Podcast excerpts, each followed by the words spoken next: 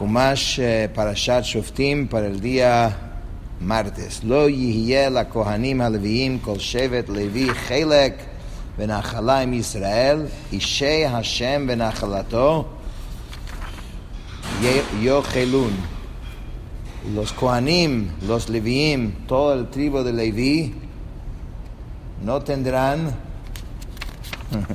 parte ni patrimonio junto con Israel. Las ofrendas ígneas al del Eterno y su heredad, ellos comerán. Ellos.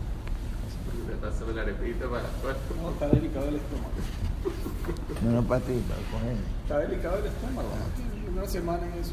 Kol Shevet Levi, dice todo la- el tribu de Levi, Ben Tmimin, Ben Baalei Mumin. ¿Por qué dice eh, Kol Shevet Levi? Porque uno pensaría que quizás eso aplica solamente a los que actualmente están en servicio, porque habían aquellos que no po- podían servir por su condición física.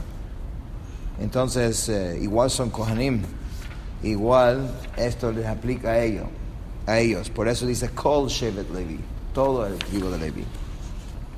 Chelek Babizah, en el botín de guerra, Benajalá es ni patrimonio que es Baaretz en la tierra de Israel. Y She Hashem, Kochea Mizbeach, las ofrendas ígneas del Eterno, eso se refiere a las ofrendas consagradas del templo. Benachalato, אלו קודשי הגבול, תרומות ומעשרות, אבל נחלה גמורה לא יהיה לו בקרב אחיו ובספרי דרשו ונחלה לא יהיה לו, זו נחלת שער, בקרב אחיו זו נחלת חמישה.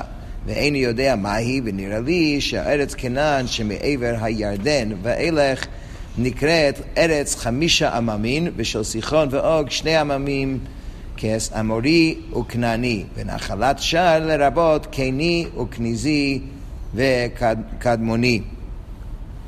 Esto se refiere a las cosas consagradas del ter territorio de Israel, que son las porciones separadas, los diezmos. Pero un patrimonio completo no tendrá entre sus hermanos. En el Midrash Sifri, los sabios interpretaron lo siguiente.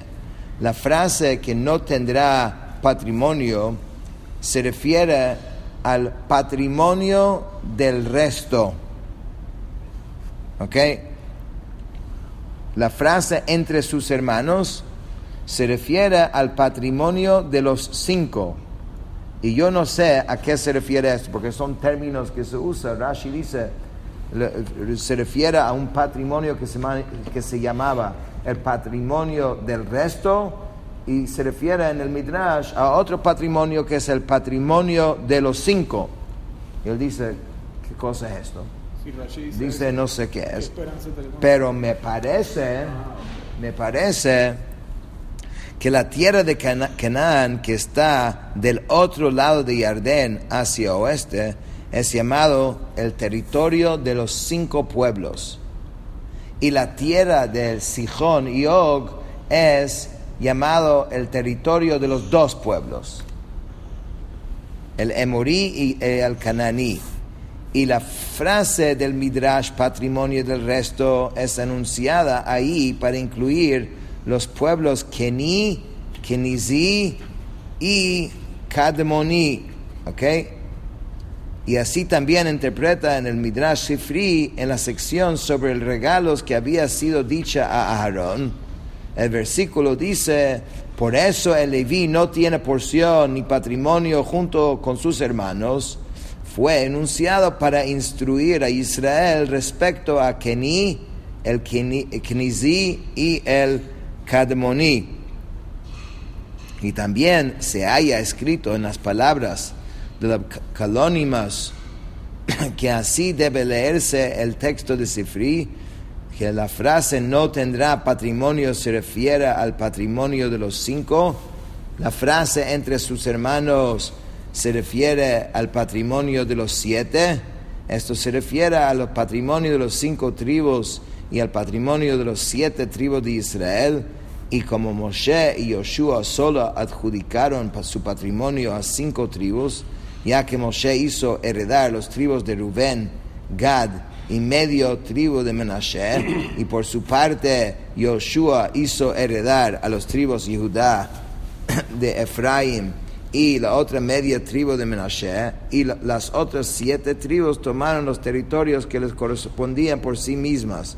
Después de la muerte de Yehoshua, es por eso que el Midrash menciona cinco tribus por un lado y siete tribus por otro lado, simplemente por la historia de cómo sucedió esto.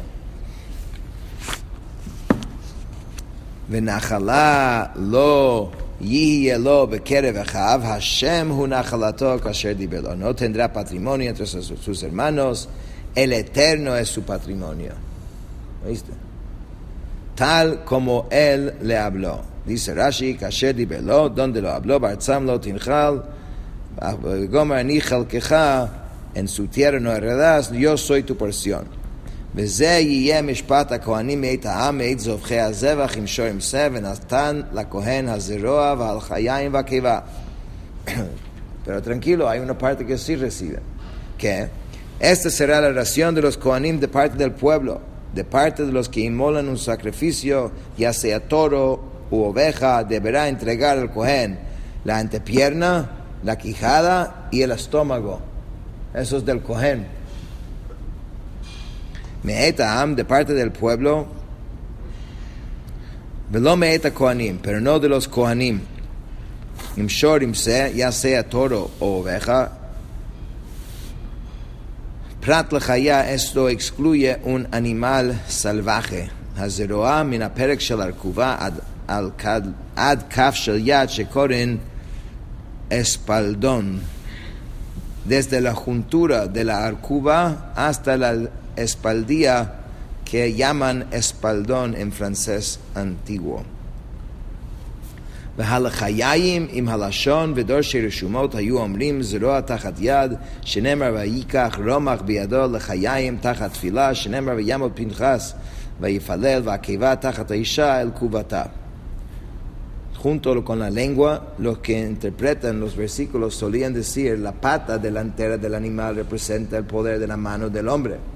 Como se declara, y Pinjas tomó una lanza, un la- una lanza en su mano.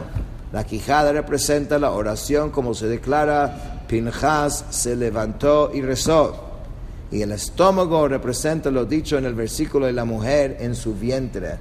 En otras palabras, de este acto de Pinjas y cómo lo hizo, en ese momento él hizo heredar a todos sus descendientes estas partes del animal. ראשית דגונך תירושך ויצריך, וראשית גז צונך תיתן לו, la primicia de tu grano, de tu vino y de tu aceite, así como la primicia.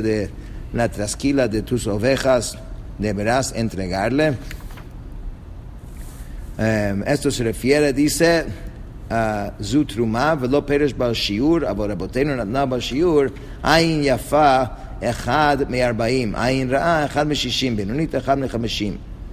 סמכו על המקרא שלא לפחות מאחד מ-60, שנאמר שישית האיפה מחומר החיטים, שישית האיפה חצי שאה, כשאתה נוצא חצי, נותן חצי שאה לחור, הרי אחד מ-60 שקור 30 שאה. Dice, la Torah no especificó una medida de ella. Interesante que a veces cuando la Torah ordenó a dar, no nos dijo cuánto dar, sino dijo dar. Pero nuestros sabios estipularon una medida. El generoso da la cuarentava parte, el mezquino la sesentava parte, el mediocre el cincuentava parte. Y los sabios apoyaron en un versículo para te- determinar que no se debe dar menos de la sesentava parte, como se declara, esta es la contribución que separarán una sexta parte de Efa de un homer de trigo, la sexta parte de una Efa es, equivale a medio seah. Cuando das medio seá por un cor de trigo, eso equivale a una sesentava parte, ya que el cor eh, equivale a 30 seim. Entonces de ahí sacaron que esto debe ser eh, el, la porción que se da al cohen. Bereshis Geis Zonja, así como la primicia de la trasquila de tus ovejas, que Shata Gozet Zonja Bechol Shana, ten menor Reshit la Kohen, Velo Perash Bashiur, Verabotenu Natnu Shiur, Echam Shishim. וכמה צאן חייבות בראשית הגז? חמש רחילות, שנאמר וחמש צאן עשויות, רבי עקיבא אומר, ראשית גז, שתיים. צונך ארבע, תיתן לו הרי חמישה.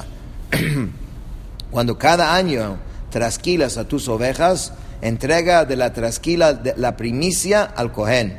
Y la Torah no especificó una medida por este, este precepto, pero nuestros sabios estipularon que su medida debe- debía ser una sesentava parte de, lana, de la lana trasquilada.